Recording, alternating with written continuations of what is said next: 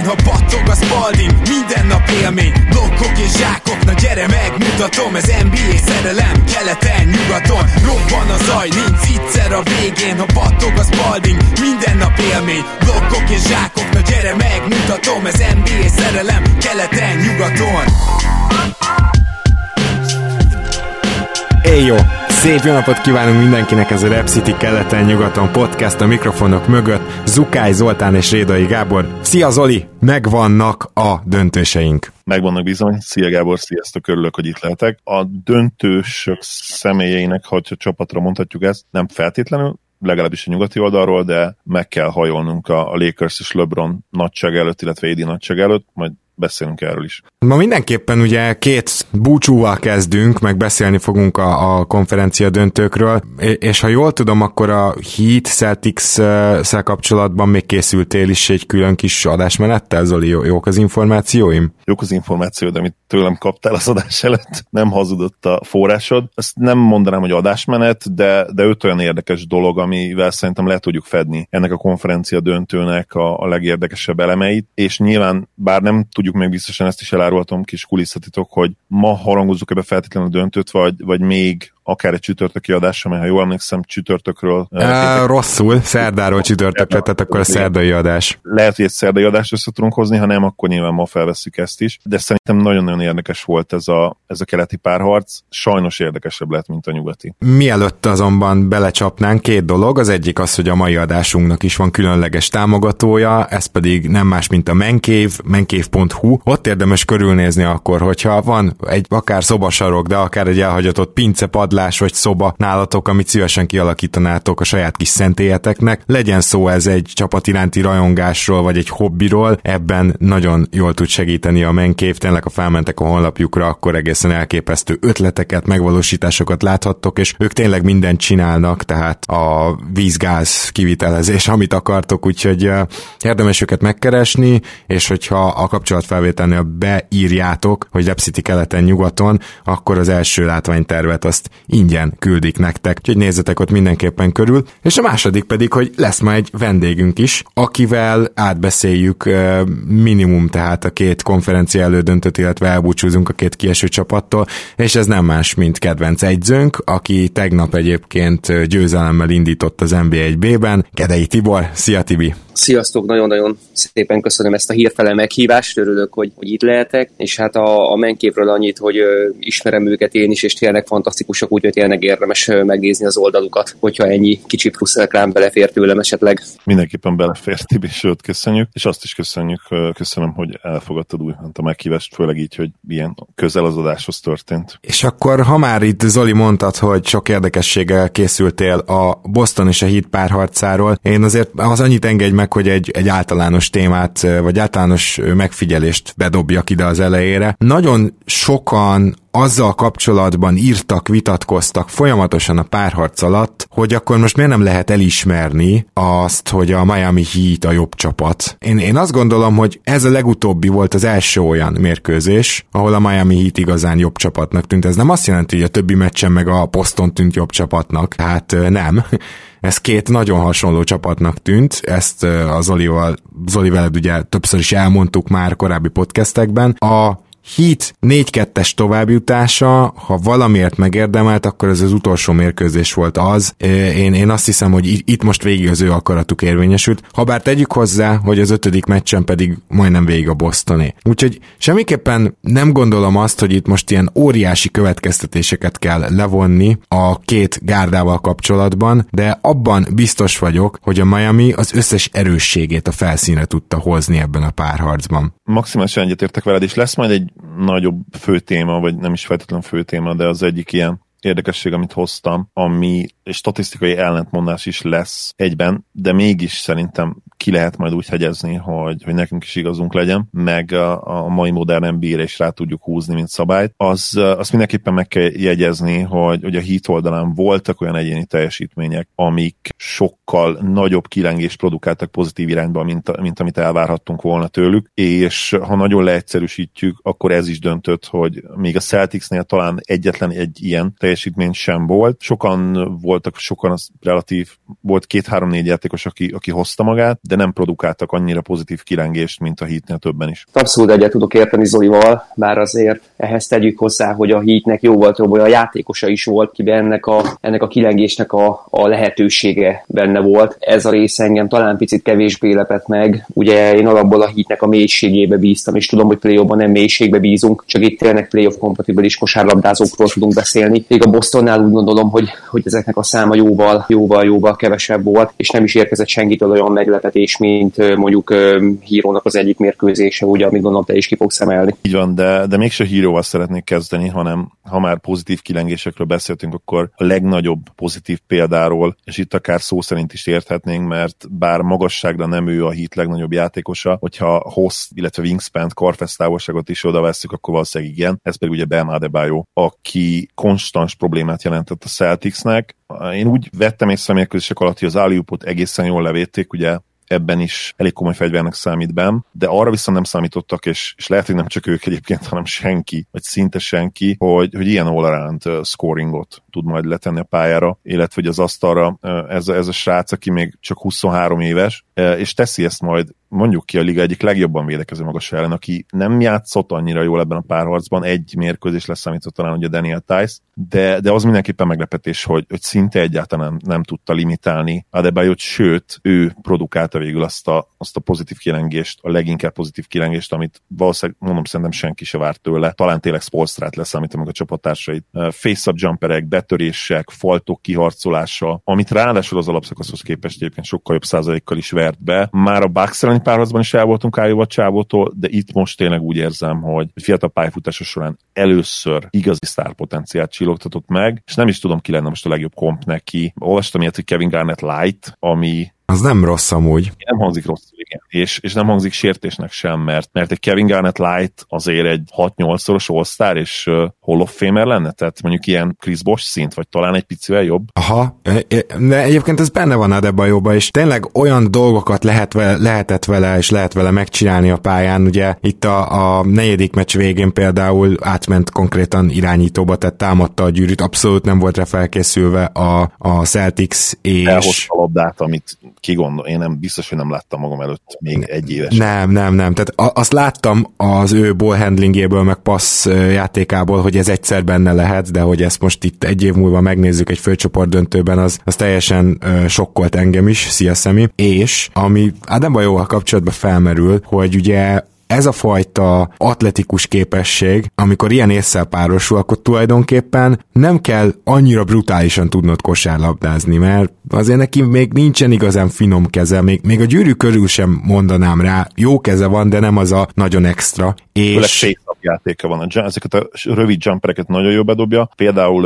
uh, ugye úgynevezett back to the basket, tehát amikor háttal a gyűrűnek van, az a játék az még mindig teljesen hiányzik a játékából. Abszolút. Uh, szóismétlés. Tehát ez az igazán félelmetes egyébként benben, hogy még tudna fejlődni, és még sok olyan lépést látunk, amit persze sokkal nehezebb lesz megtenni, mint az eddig, eddigieket, de ha képes lesz rá, akkor lehet, hogy minden, minden összehasonlítás ki lehet dobni a kukába. Igen, meg bennem például olyan nagyon provokatív kérdések fogalmazottak meg, hogy akkor most Bema Debajo az, az most így nagyon megdicsérjük, aztán igazából egy top 30-40-es játékos, és szerintem nem. Tehát, hogy Bema Debajo jelenleg olyan hatással van a csapatára, és rá ráadásul olyan, hát mindenhova beváltható skillekkel rendelkezik, hogy gyakorlatilag minden csapatnál hinnénk, hogy ilyen hatása lenne, hogy szerintem meg kell gondolkozni azon, hogy ő már most egy top 20-as játékos, és tegyük fel a kérdést, hogy az 50-eket dobáló Donovan Mitchell, vagy Bem Adebayo a jobb játékos, például. Szerintem ez egy olyan kérdés, amit fel kell tenni, és meg kell válaszolni azzal, hogy jelenleg Adebayo jobb játékos. Igen, mielőtt Tibinek eldobjuk a a, a labdát, mint edző, nagyon kíváncsi vagyok, hogy mi a véleménye a Bajóról. De én például a Mavericksben nem kérdés, hogy persze bemet választanám, de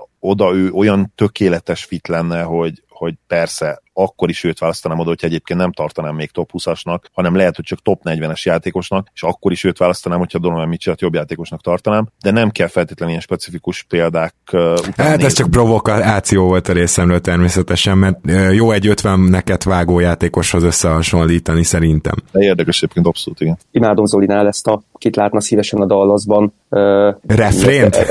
igen. Ugye most gondolhatjuk úgy, hogy egy játékosra vagyunk attól, hogy igazi contender váljunk, és persze ezt lesz lehetséges a legnehezebb behúzni ezt a típusú játékos, de, de nagyon érdekes, és egyben egyébként kínzás is elgondolkodni azon, hogy például egy Bam Adebayoval mire tudna menni ez a trió, ha mondjuk mi draftoltuk volna képivel és Lukával, na de mindegy, kiveszem a kezem, kihúzom a kezem a. Uh, ugye Draymond Green mondta annó is, hát azért Bam Adebayo és Draymond Green játéka között azért némi nemű hasonlóságot lehet azért felfedezni, főleg amikor, amikor valamelyik Miami játékos csapdázzák, és Bam kapja a labdát, és ugyanolyan pontosan tud bontani, passzolni, befejezni, sokkal-sokkal jobban tud, mint, mint Green. Nekem az ő, ő parádéja nem olyan nagy meglepetés, azt azért sejtettük, hogy a Bostonnak ő nem lesz egy, egy, egy kellemes meccsap, és a, és a sok oldalú játéka az érvényesülni tud. És amikor a Gábor azt mondta, hogy még nem igazán tud kosárlabdázni, szerintem pont az, hogy, hogy, a, hogy a játékot brutálisan olvassa, hihetetlen mód olvassa, megvan a passzkészség, és megvan a, megvan a labdakezelés ahhoz, hogy eljusson A-ból B-be, vagy eljutassa a labdát A-ból B-be, olyan ütembe, és olyan pontossággal, hogy ő akarja, az szerintem már maga az, hogy igenis ő tud kosárlabdázni. Én, én inkább azt mondanám, hogy vannak még olyan játékelemek, amikkel tényleg egy top 10-es játékossá válhat. Pont az egyik, amit kiemeltél, hogy Polánknak háttal lehetne jobb, illetve, illetve nyilván a dobó range kell majd még, még nőnie. Erre viszont látok esélyt, mert nyilván nem akarok a büntetőzéséből kiindulni, de azért egy hihetetlenül stabil büntetőző, egy 80% feletti büntetőző, azoknak általában, azoknak a játékában általában megvan a potenciál, hogy, hogy ezt a dobó ugye 7 méterre is ki tudják majd tolni. Úgyhogy az ő, az ő szereplése még a picit meglepetés is esetleg, de, de szerintem nem olyan nagy. A mai mérkőzésen tényleg, amit művelt, az, az, az, az tényleg elképesztő volt, és, és tényleg amikor gyakorlatilag ő irányított, akkor nekem még Antetokumpo is eszembe jutott, hogy ugyanazt csinálja, csak picit még jobban, meg hatékonyabban, mert ugye a passzkészsége megvan hozzá. Fentről egy-két leütésből verte meg az embereket, átsákolta, áldobta őket. Nagyon-nagyon tetszett a játéka is, és hihetetlenül szerethető karakter, főleg azért, mert ugye hátul is kiveszi a részét a, a munkából, nem is nem is kicsit, úgyhogy én, én, én, én százszor őt választanám bármelyik csapatban, mint Donovan Mitchell. Na, szerintem akkor kicsit gördüljünk tovább, de akkor Zoli, hogyha van még következő észrevétel, akkor a mentén menjünk. Ha Adebayo volt a, a Heat MVP, amiben azt hiszem, hogy egyet tudunk érteni, akkor abban is talán egyetértünk, hogy az utána jövő játékosok közül nehéz lenne mondjuk Butler és, és Hero mellett, vagy Dragic mellett dönteni, hármanyuk közül. Azért lehet, hogy a szlovén mellett tenném le én például a voksomat. Én is. De még talán nála is érdekesebb híró, vagy legalábbis előrébb kívánkozik, én azt gondolom. Nem tudom, emlékszel-e rá, Gábor, hogyha olvastad a, a véleményem a, a fórumban, illetve nem a fórumban, hanem a csoportban, ahol talán a második meccs után, ahol uh, volt egy pocsék negyedik negyed ennek a fiatal srácnak, azt mertem írni, hogy le kellett volna venni akkor őt Spolstrának, viszont azt is hozzátettem, nyilván azért is kicsit mentsem magam előre, hogy ha már nem tette meg, az nagyon sokat érhet majd, nagyon sokat jelentett majd az ő önbizalmának. És, és láss csodát, utána előrukkolt egy, egy gyakorlatilag szupersztár meccsen mondjuk ki, a 37 pontos mérkőzéssel. És a, az, várja, azért azt annyit tegyünk hozzá, hogy annak is az első negyedében például össze-vissza dobált, és védekezésbe se volt jó helyen, tehát hogy azért egy-egy gyenge negyede tényleg egyszerűen még be, beesik, és hát egy ruki, tehát ez rendben van, azt kell, hogy mondjam egy konferencia döntőben. Abszolút, és akkor most egy elimination meccsen, ahol ugye tovább jutott a csapata, ilyen teljesítmény nyújt megint. Én nem tudom személy szerint, hogy hol a plafon nála, de, de az, hogy nem tudjuk, hogy hol a plafon, az szerintem már önmagában jó jel. És itt egyébként meg kell említeni azt is, azt is kicsit visszacsatolva rád, Gábor, hogy igen, újonc, ez tény, viszont valószínűleg neki nagyon jól jött ez a négy hónapos szünet. Sportstar is lenyilatkozta, hogy gyakorlatilag ez szolgált úgymond az ő első off-seasonja eseként, amikor tényleg tudod dolgozni a játéken, csak ugye most egy szezont vágott félbe ez, a, ez az off-season, ez a négy hónap, ami normál esetben is egyébként körülbelül négy hónap lenne, és ez lehetővé tette ennek a srácnak, hogy még jobbá váljon, ennyire nagyon fiatalon, és hát elkezdje kvázi a második szezonját, amit most látunk, ami persze egyébként technikailag az elsőnek a, a folytatása, de egyértelműen fejlődött játékos látunk a, a februári verzióhoz képest, ami el, eléggé hihetetlen, hogyha belegondoltok. Igen, de nem ő az egyetlen egyébként, tehát hogy voltak többen is, akik egyszerűen azt, amit nyáron megszoktak tenni ugrást játékosok, azt ebben a szünetben követték el, és nem lesz most megint egy, egy nyár. Nyilván, akik korábban kiestek, annak lesz, de, de el fog kezdődni a, a szezon december végén vagy január elején. Jó, szeptember van, tehát oké. Okay, is... Az a legfrissebb hír, bocsánat, hogy, hogy legkorábban január eleje. Szerintem abból egyébként január közepe vége lesz majd, de meglátjuk majd. Igen, csak tudod, mi nem lesz, Drew League nem lesz, meg nem lesz együttjátszási lehetőség annyi, tehát hogy le, lehet, hogy van, aki még mostanra időzíti majd, majd a nagy nyári munkát, de azt látszik pár játékosan, hogy úgy voltak vele, hogy na jó, akkor most van itt a szünet, én most csinálom meg, és, és hírón mindenén látszik az, hogy, hogy fejlődött, tehát itt sokat szittem a védekezését ez alatt a playoff alatt például, viszont ha, ha láttátok azt, hogy ő milyen védő volt mondjuk januárban, akkor ahhoz képest sokkal jobban érti már, hogy hol kell lennie, és ő, ő legalább mozgékony, nem erős, tehát nyilván, hogyha egy erős játékos megindul vele szemben, akkor a legtöbb, amit tud, hogy előtte marad, de, de mozgékony, és ezt próbálja kihasználni. És támadásban pedig nekem teljesen a, a no conscience, tehát hogy nincs lelki ismerete, az jut róla eszembe, mert olyan dobásokat elvállal, ami hogyha nem lenne ilyen kiváló dobó, akkor azok egytől egyig ilyen, ilyen rossz dobások lennének gyakorlatilag, és szerintem a Miami drukkerek csapkodnák az asztalt, vagy a laptopjukat, vagy bármin is nézik egyébként a, a meccseket, hogy úristen, miért kellett ezt már megint rádobni, és így Hiro az egyetlen olyan Miami játékos kb., akinél így úgy érzett, hogy hát igen, ő ezt is rádobhatja. És ez megint csak nagyon durva egy első éves játékostól. Igen, itt a rosszobásoknál pont uh, playoff Paul George volt előttem, ahogy ül a tévé előtt, nézi írónak a dobásait, és mint ahogy Lilárnál is mondta, hogy ez is rossz dobás, ez is rossz dobás, és így röhög a markádok közben, amely döntőt fog játszani. De bocsánat az off igen, igazából ö, picit luxus, amikor a Miami kispadjáról egy, egy Devin Booker Light tud bejönni, hiszen azért nagy hasonlóság van szerintem a két játékos között, és, és ö, én egy picit aggódtam, hogy védekezésben a Miami nem fogja elbírni azt, hogy Duncan Robinson, Hero, Dragic hármas sok percet játszik, de Hero nekem bizonyított, és, és ö, lábbal tényleg ott tud maradni, ö, benne van az akarat, akarja csinálni, úgyhogy nem extra védő, de pályán tartható támadó játéka, meg, meg nem csak korához képes kezd fantasztikus lenni, hanem, hanem jelenleg a liga egyik legjobb legjobb hatodik embere. Úgyhogy én a döntőbe tényleg hasonlókat várok tőle, lesz lehetősége, lesz dobása, és az is fekszik neki, hogy igazából ő nem első opció, nem második opció, hanem egy opció sok közül, így, így azért van területe is, és építenek is erre. A Miami támadó rendszere egyébként is támogatja ezeket a, a, a, a shootereket, sávshootereket, úgyhogy neki tényleg ez az ideális csapat most. Mielőtt tovább megyünk, azért itt szeretném megjegyezni, és ez Miami-val kapcsolatban régóta kikívánkozik belőlem, hogy Spostra ugye évek óta milyen játékot játszott a Miami-val, és mindjárt megértitek, hogy mire akarok kiukadni, tehát, hogy nagyon kevés pick and roll, nagyon kevés klasszikus irányító szerep, ö, rengeteg, inkább, inkább handoffok minden mennyiségben, az ugye, amikor maga a labdakezelő ad elzárást, és közben adja oda a labdát, ezt nyilván Adebayoval mindenkinek jobban lehet csinálni, de, de egyébként ebbe Olinyik is tökéletes, sőt, igazából még Igudala is, tehát rengeteg handoff, meg rengeteg üres elzárásból felfutás, kifutás, befutás, futás, tehát rengeteg cut. És ugye ezt a típusú játékot, ezt mivel jellemezhetnénk? Ez olyan, mint hogyha a Houston, aki szintén alig pick and rollozik, sőt, ők ugye nevetségesen keveset pick and rolloznak, még a hitnél is bőven kevesebbet. Szóval, mintha Houstonnak a, a hatékonyságát, a sok tripla, sok zicser akarnád nem egyéni, hanem csapatjátékkal elérni. Ö, és, és a másik ilyen mm, összehasonlítás, amit akarok hozni, az a Utah Jazz-zel kapcsolatos, akik szintén ugye jó triplázó csapat, jó triplázókból állnak, és szeretnék is ezt kihasználni, de teljesen más úton ők szinte csak pick and roll-lal mennek befelé, támadják a gyűrűt. Nyilván, amikor egyébként olyan elzárást adó centered van, mint Gober, aki ebbe az elmúlt tíz év egyik legjobbja, akkor értem, hogy ezt alapból is kihasználnád, de Snyder felfogása is, és ez a különbség is a két egyző felfogása között. És éppen ezért a jazzben ugye Mitchell 50 pontokat tudott dobni, ha már felhoztam ezt a példát. Ezért is volt, ő volt ez a fő handler, minden rajta keresztül ment, miközben a Heatnek a, a játéka, most, hogy megérkeztek a kellő shooterek, és van az a három-négy ballhandler, aki el tudja indítani az akciókat, tehát a Heatnek a játékában a játékosok úgymond majdnem, hogy felcserélhetőek, és hogyha valakinek gyengébb napja van, tényleg sokkal könnyebben helyébe léphet más.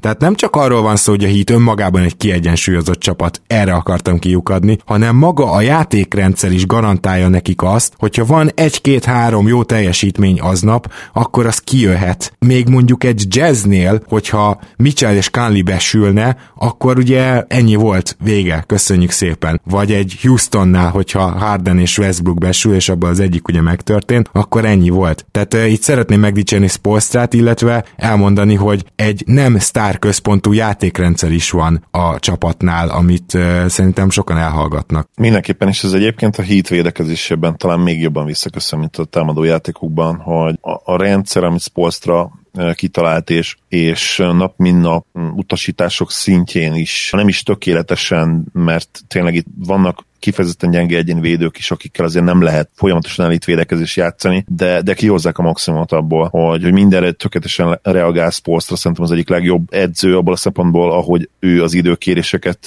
időzíti, szó ismétlés kicsit megint, és tényleg minden, minden dicséretet megérdemel. Azzal kapcsolatban is vagy talán leginkább azért, hogy mit hoz ki ebből a mélységből, mert vannak mély csapatok, de amit ő csinál ezzel a mélységgel, az, az egészen páratlan.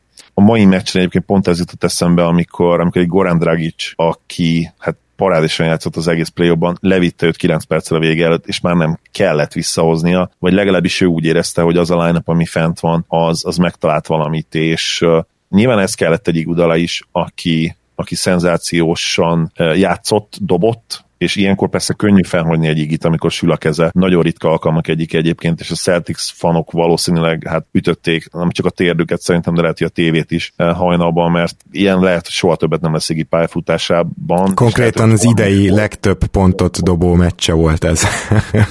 Igen, és uh, tényleg ez a, ez a 4 per 4, ez nagyon-nagyon durva tőle. Tehát úgy, hogy gyakorlatilag csak, csak cson nélkülieket dobott be, az, azon rögtem még. De, de visszatérve Dragicra, hogy, hogy ez a csávó mosolyogva tűri, mit tűri, hát szurkol a többieknek a kispadról, az, az megint csak azt jelzi hogy mennyire rendben van, nem csak a szlovén, de, de az egész csapat kémiája, kohéziója, és, és ne felejtsd el, ne felejtsétek el, hogy Dragic azzal is rendben volt, hogy egy újonc kezdett helyett az év elején. Biztos, hogy belül érezte, hogy ő a jobb játékos. Hát persze, hogy érezte, 33-4 éves veteránról beszélünk, és, és nem, hogy nem lázott fel, de, de ilyen játékkal rukkol elő a, a, a restart után. Tényleg példaértékű, és olvastam még egy cikket nemrég, hogy visszatért a, a 2014-15-ös hitre, hogy Spolstra hat évvel ezelőtt azt ígérte neki, hogy összeraknak egy contendert, és, és basszus itt vannak. És ezt a szó legszorosabb értelmében rakták össze, hiszen van ugye egy undrafted sztár, akiről ma nem beszéltünk pedig minden adásban lehetne talán ugye Duncan Robinsonban egy point centerrel, aki ugye Bema Debajo, akiről nagyon sokat beszéltünk, és még többet fogunk a jövőben, és hát egy másik teli találat újonca Tyler Hero-val, akiről nem tudjuk, hogy hol a határ. Egészen félelmetesen jó ez a hit, és nagybetűs csapat, tényleg nagybetűs. Ez egy nagyon közhelyes mondat, nagyon közhelyes gondolat tőlünk is, az amerikai szakértőktől is, de el kell mondani egyszerűen ezzel a hittel kapcsolatban. Na, én azt javaslom, hogy viszont most akkor térjünk át a Bostonra, és búcsúzzunk el a Bostontól, illetve hogyha a Bostonnal kapcsolatban is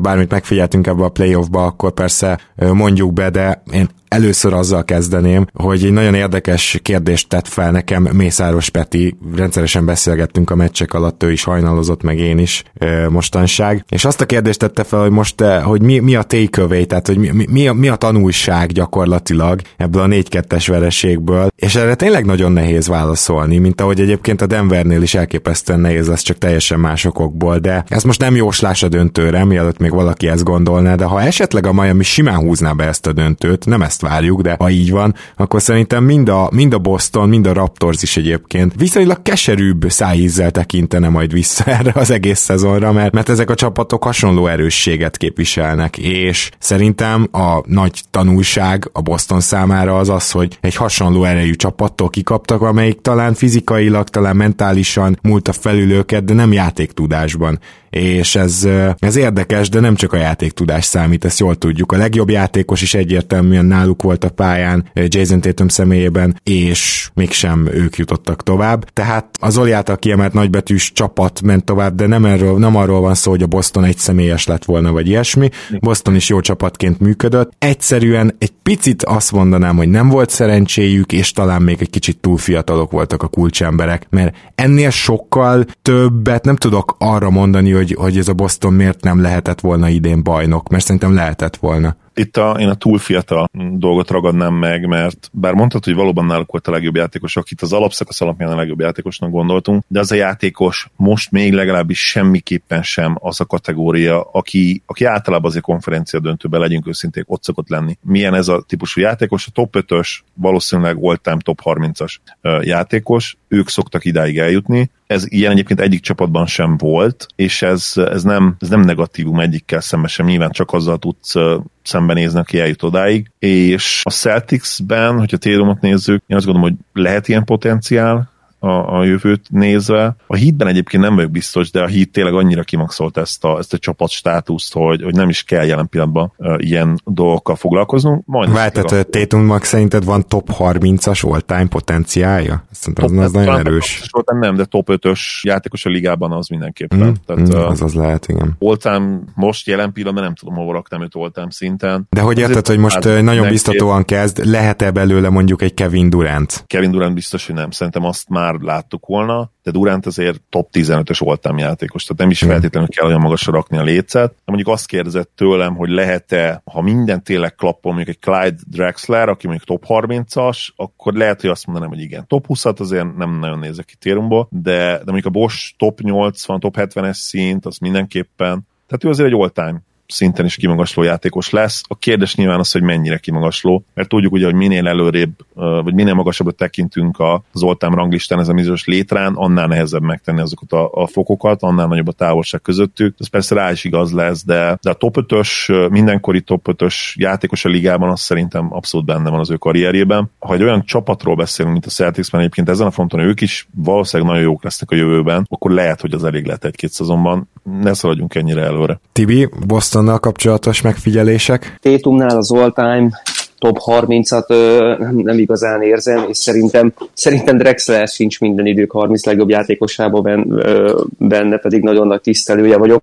Lehet, hogy 30 nekem a, között van, igen. Nekem a, nekem a Bostonnal kapcsolatban végig ugyanaz volt az érzésem, és lehet, hogy ez egy picit furcsa lesz, de én azt érzem, hogy, hogy ők egy picit még így is túl teljesítettek. Én nagyon-nagyon vékonynak éreztem ezt a csapatot, egy szuper edzőben, aki ki tudta maxolni a keretbe rejlő potenciált, viszont kis túlzással cserepad nélkül hozták le ezt a, ezt a sorozatot Hérel visszatéréséig, és, és Hével volt az, aki, aki valami pluszt hozzá tudott tenni, nyilván ő limitált volt a sérülése után, úgyhogy bár az eszem az diktált, hogy a Boston az esélyes, de valahogy valahogy a szívem végig azt mondta, hogy ennek a miami döntőt kell játszani, mert ha nem most, akkor, akkor mikor. Hihetetlen belső fejlődés van egyébként az összes bostoni játékosba, úgyhogy nem is feltétlenül kell neki erősíteni, maximum egy olyan all játékos kellene a cserepadra, aki, aki, aki a padnak tud még valami kis szint adni, viszont Tatum, Brown, Smart, mind-mind olyan játékos, aki, aki jövőre még jobb lehet, két év múlva meg, meg, meg, meg még a pík közelébe se feltétlenül lesznek, úgyhogy, úgyhogy azért jó lehet most Boston Rookernek lenni. Én akkor egy picit kritizálnék is, mert hogy azzal is készültem. Ugye Brad Stevens továbbra is top 3, top 5 ötös egyzőnek tartom egyértelműen, és, és valójában nyilván Stevens, Nurse és Spot nem véletlenül szokták mostanában egy hármas csokorba említeni kiemelkedő egyzők. Ugyanakkor nem menjünk e szó nélkül amellett, hogy a Raptors szériában kb. öt meccs kellett, mire a zóna ellen valamit tudtak csinálni, nem is értettük egyébként több Boston Drucker társam, vagy hát admintársammal, meg barátommal sem, hogy miért nem zónázott többet a Raptors, és a Miami-nál is legalább három-négy meccs kellett, mire a Heat zónáját meg tudták oldani. Én azt gondolom, hogy ez, ez valószínűleg egy olyan dolog, amiben még, még fejlődnie kell Stevensnek, mert amennyire én az ő egyzői felfogását látom, ő neki azért megvannak a koncepciói, hogy úgy fogalmazzak, és persze általános koncepciója minden egyzőnek van, de ugye a, a, a legjobb egyzőkre jellemző az, hogy akár teljesen megváltoztatják, vagy kidobják a kukába, vagy, vagy mindig tudnak alkalmazkodni az ellenfélhez, és a, a Boston is rengeteg dologban ezt meg tudja csinálni, de például a kokáért most feltehetnénk azt a kérdést is, hogy, hogy Kemba és Dragic közül miért tűnt Dragic sokkal jobb játékosnak ebbe a playoffba, és lehet, hogy elképesztő fizikai formában van most újra Dragic, de azért arra szerintem viszonylag szilárd bizonyítékunk van, hogy, hogy Kemba jobb játékos Dragicnál, és még a legjobb Kemba is jobb, mint az All-Star Dragic, aki mondjuk két évig volt All-Star szintű játékos, meg idén a playoffban.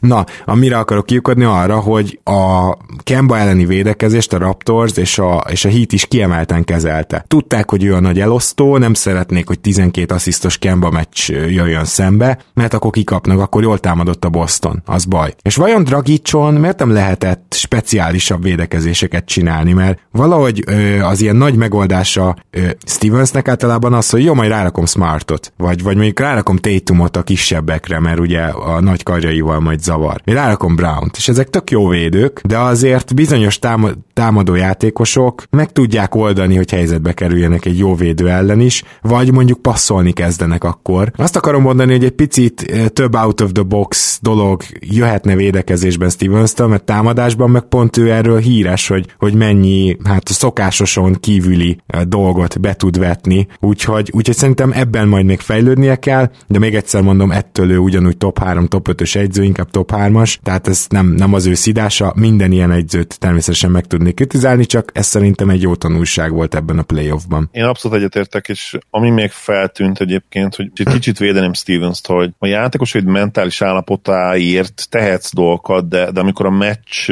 közben rájuk szakad a teher, ott igazából azért magukra vannak utalva. És akár még azt is mondhatnám, hogy külön-külön minden egyén saját magára is. Mert a csapatások persze segíthetnek egy pontig, de ha például te vagy Jason Tatum vagy Jalen Brown, vagy akár Marcus Smart, akkor, akkor neked is egyszerűen teljesítened kell, különben nagy valószínűséggel kifogásni a csapatod, hogyha fontos meccsen nagyon rosszul játszol. És ezért is érzem azt is, egyébként erre van is jó esélyük, hogy a Celticsnek mentálisan kell előre lépnie, mert nekem sokszor úgy tűnt, hogy pánikolnak. Főleg ezen a mérkőzésen, de ugye egyébként a párharcban is. A, a zóna ellen most viszonylag egyébként jól támadtak az első három negyedben, pick and rollokkal szinte végig tartották a lépést a hittel, ugye a ketteseket nagyon jól dobták, a midrange-eket viszonylag jól is támadták a gyűrűt, viszont amikor a negyedik negyedben ténylegesen belegondoltak abba, hogy basszus, ha most elrontjuk, akkor kész, game over, kiesünk, onnantól kezdve egyértelműen átjött az, hogy pánikolnak a, a pánik letúrá rajtuk az egész csapaton, és teljesen szétesett a támadójátékuk, és a dobás kiválasztásuk az gyakorlatilag kidobták az ablakon.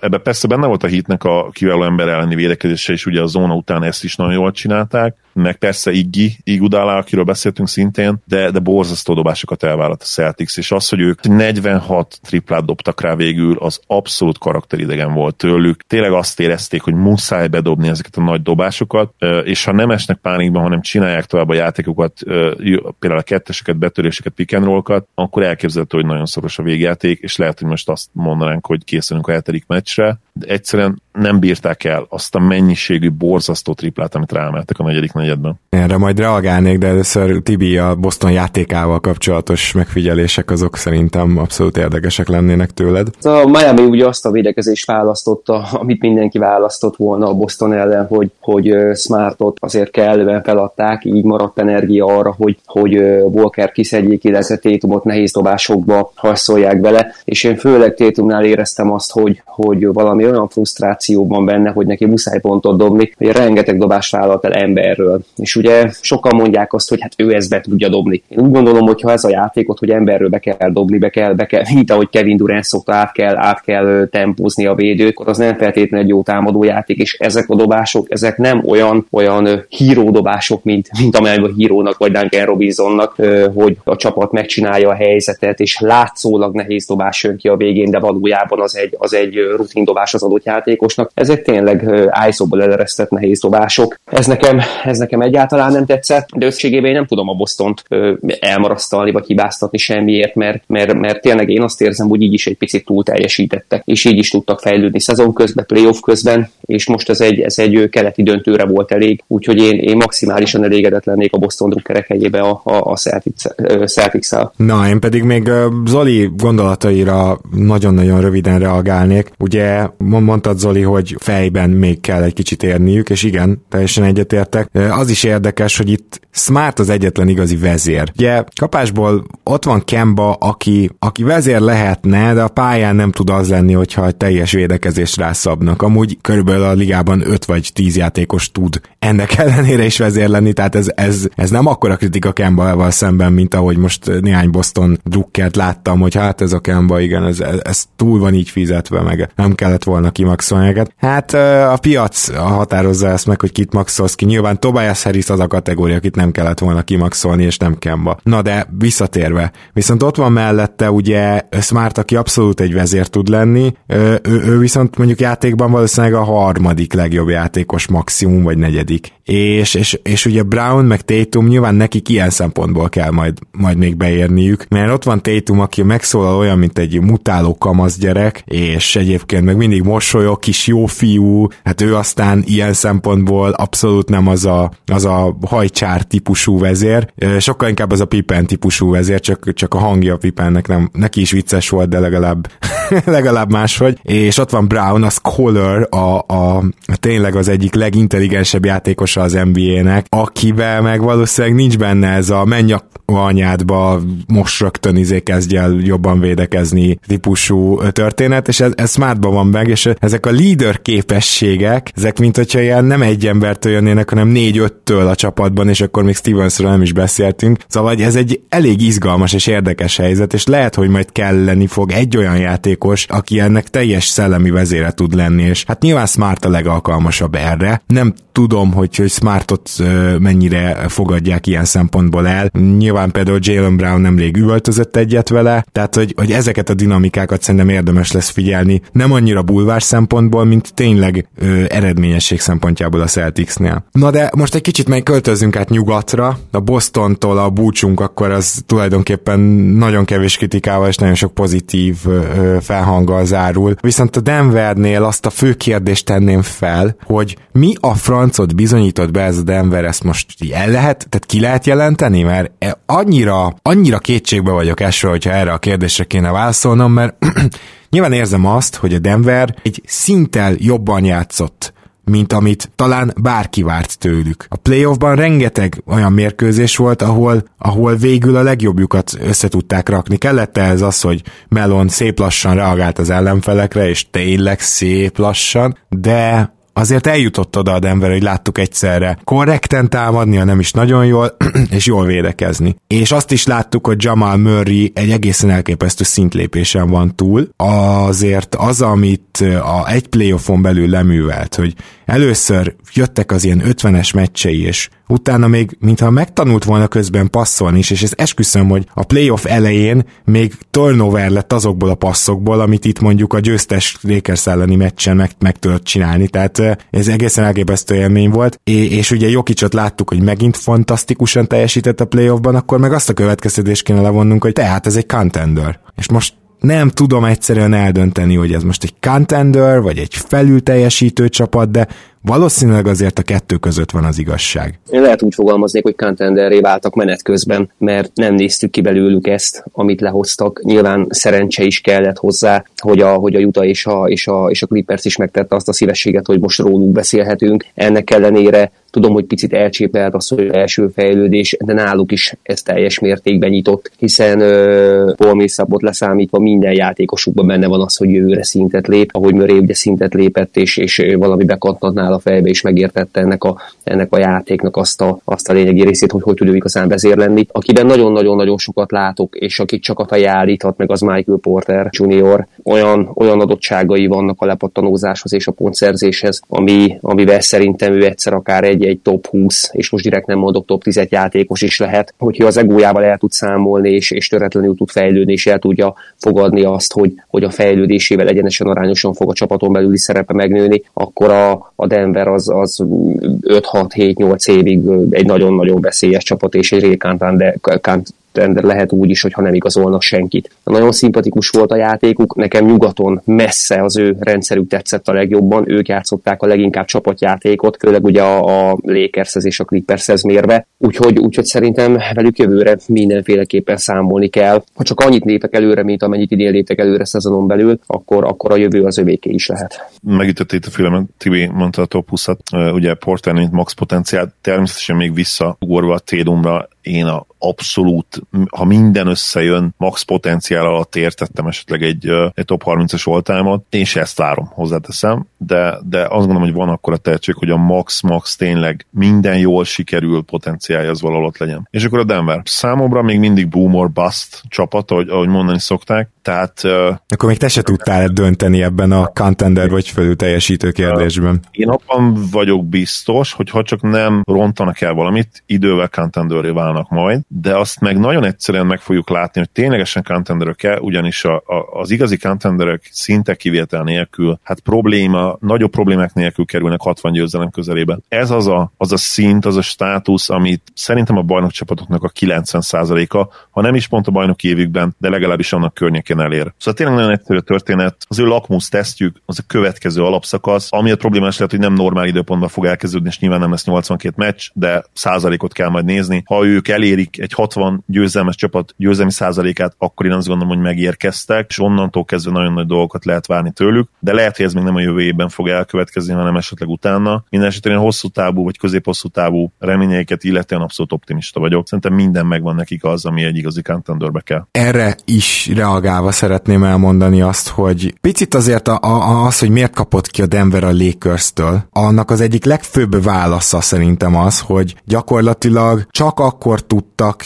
konstans jól védekezni a lakers amikor ugye Millsap és Jeremy Grant volt szemben a pick and roll amit ugye James és AD csinált. És azért amint ez megváltozott, még Tori Craig úgy, ahogy, de amint ez megváltozott, például James meglátta Michael Porter Jr.-t, és így dollárjelek csill- csillantak fel a szemében, és kicsit várt, aztán elindult, de hát, hogy, hogy, hogy ilyen szempontból még a Denver nem volt mély, és pont, hogy azt kell, hogy mondjuk utólag rossz matchup volt nekik a Lakers, már mint előtte is ezt mondtuk nyilván, de, de ebben rossz matchup volt egyszerűen a Lakers, mert nem volt azokon a posztokon megfelelő emberük a, a védekezésre. Ennek ellenére persze a Lakers abszolút nem a támadó játékával nyerte meg 4-1-re ezt a pár párharcot, hanem azzal, hogy a Denvert negyedekre, meg, meg ilyen fél negyedekre teljesen ki tudták kapcsolni. Zseniális védekezéssel, nagyon durván ki tudták használni, amikor Jokic nincs a pályán, és ha csak Murray éppen aktuálisan nem őrült meg, akkor a Denver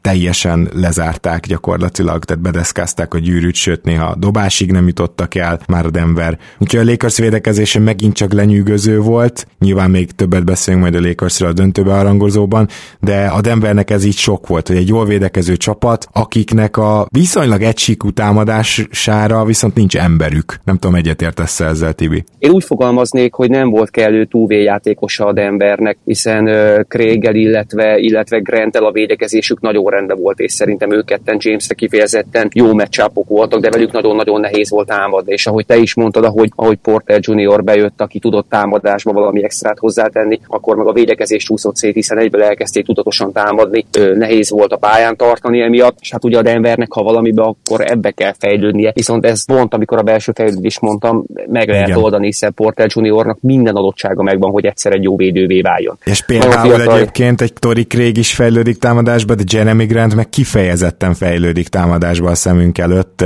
és nyilván Millsap már visszafejlődik támadásba, de ő nem lesz itt két év múlva. Szóval, hogy, hogy a másik oldalról is a csak védekező típusú játékosok is szerintem még tudnak jobbak lenni előrefele is, szóval én is azt mondanám, hogy ez belülről is meg lehet oldani, csak kell egy kis idő hozzá. Igen, Tori Craignél igazából egyetlen dolognak kell fejlődni, a, a, a kinti dobásának kell kicsit konzisztensebbnek lenni, stabilabbnak lenni. Grant rengeteget fejlődött, és, és ő a playoff alatt nem véletlenül lép ugye most ki elvileg a szerződéséből, hiszen őt azért ki fogják tömni, és ki is kell tömni, mert ő egy playoff kompatibilis játékos, aki előhátul használható lesz. Porter Juniornál meg ki kell várni azt az időt, amikor, amikor rájön arra, hogy ő tud védekezni, mert egy fizikai csoda.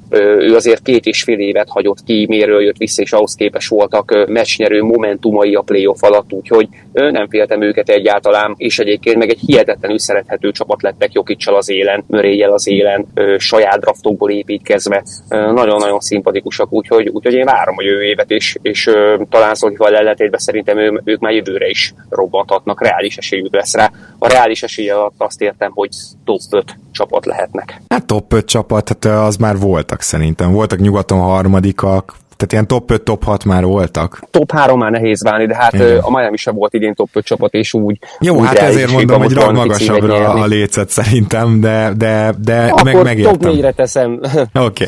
Oké. Okay. Ja, veszélyesen élünk.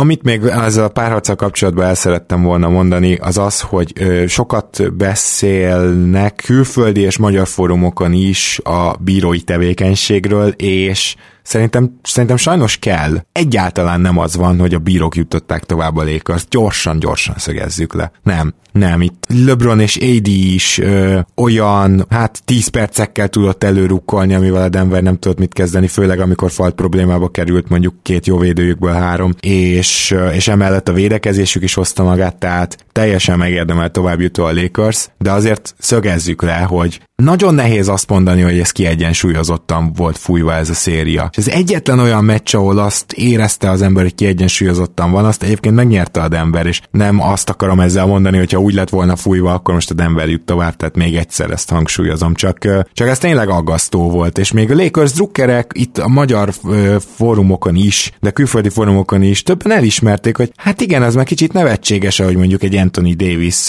közelébe tüsszent valaki, és, és azt biztos, hogy falt. Kizártnak tartom, hogy a liga lesz szóla a játékvezetőknek, de nagyon nehezen tudnám azt mondani, hogy jól fújták ezt a szériát, és erre lehet azt mondani, hogy oké, okay, van ott két top 5-ös játékos, hogy deal with it, legyél túl rajta, ez van, ők meg fogják kapni a ö, fújásokat. De hát pont még furcsább ilyen szempontból az, hogy James szerintem idén messze nem kapott annyi szupersztár fújást, mint amennyit mondjuk két-három éve. Tehát euh, még mindig kap sztárfújásokat, de közben meg sokszor keresztbe verik, meg, meg gyakorlatilag összeverik, hat faltal együtt dobja be, és még így sem kap meg fújást. Ebben a szériában szerintem szörnyűek voltak a bírók, és inkább a Lakers javára tévedtek. Ezt a kettőt nyugodtan ki lehet jelenteni, annak ellenére is, hogy a Lakers enélkül is tovább jutott volna. Én teljes mértékben egyetértek ezzel, és egy picit, picit nyilván szomorú is vagyok, hogy ott szupersztár kólok nélkül is ez a Lakers valószínű tovább jutott volna, még úgy is, hogy szerintem a, a, a szemre szebb és a, és a komplexebb kosárlabdát nem ők játszották, viszont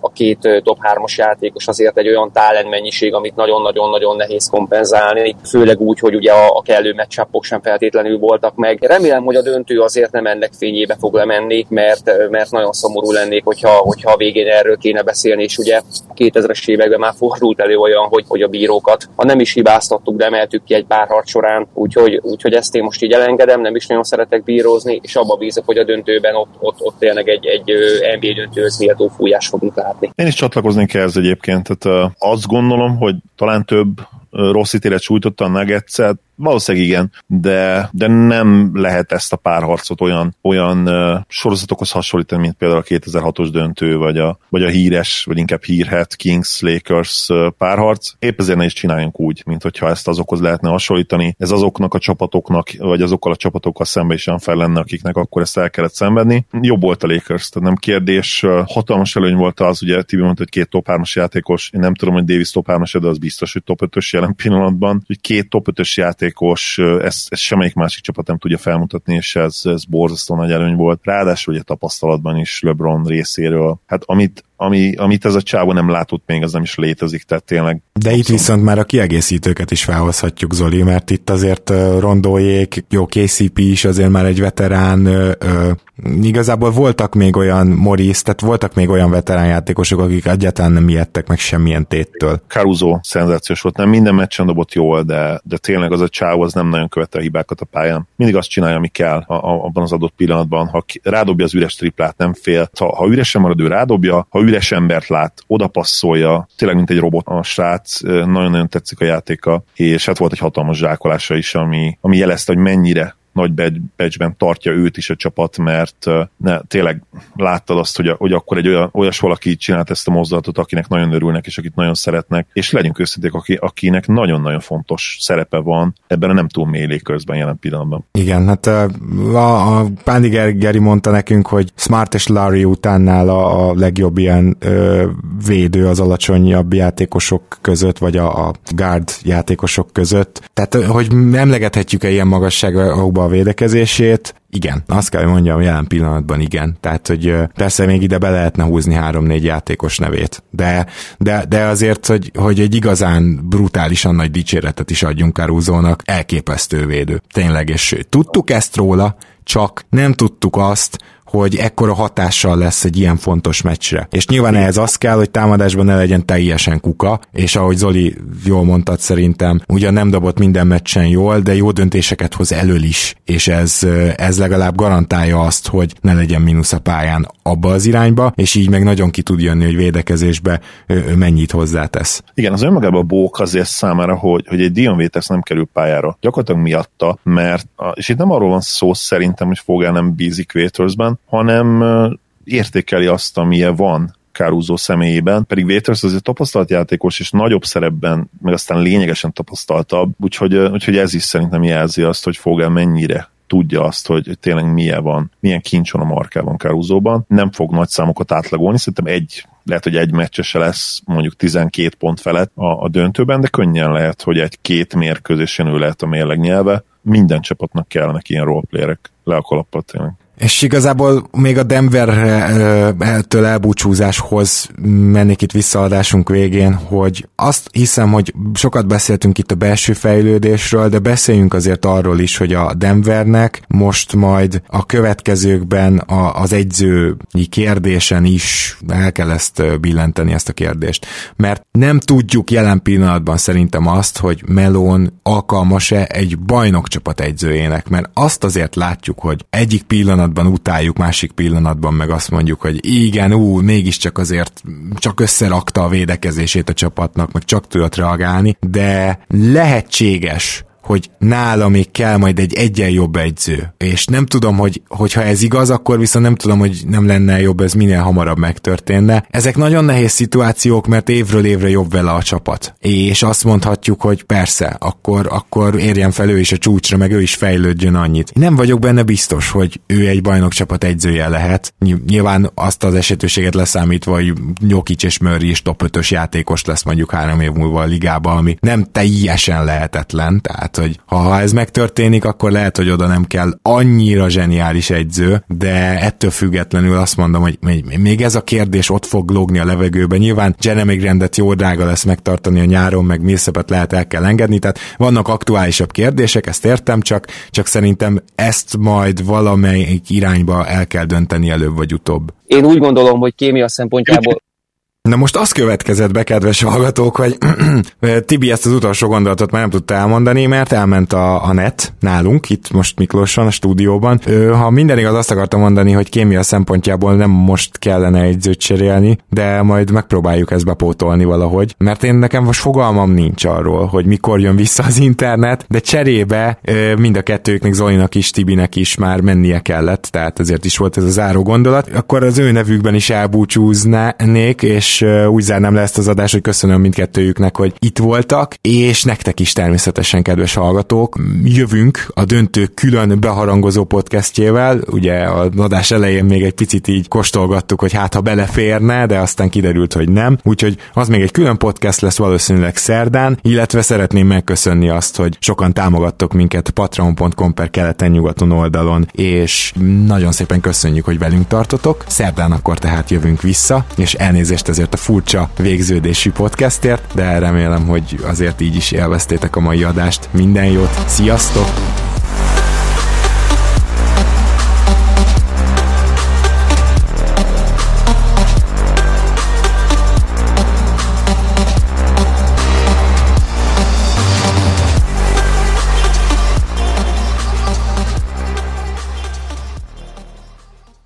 Ha más podcastekre is kíváncsi vagy, hallgassd meg a Béton műsor ajánlóját. El tudod képzelni, hogy a podcastet, amit éppen most hallgattál, fél év múlva már a mesterséges intelligencia generálja? Mi sem. De ha érdekel, eljött már a gépek lázadása. Hallgass bele az Embertelen podcastbe. Orsós Lajos vagyok, a műsor házigazdája. Egyelőre még élőben. Egyelőre. Fedezzük fel együtt, hogyan ismerkedik, randizik, mesél és vitatkozik Betty és Péter, két teljesen mesterséges intelligencia. Lajos, a podcast címét mond még egyszer, Léci. Oké. Okay. Embertelen podcast. Ez a műsor a Béton közösség tagja.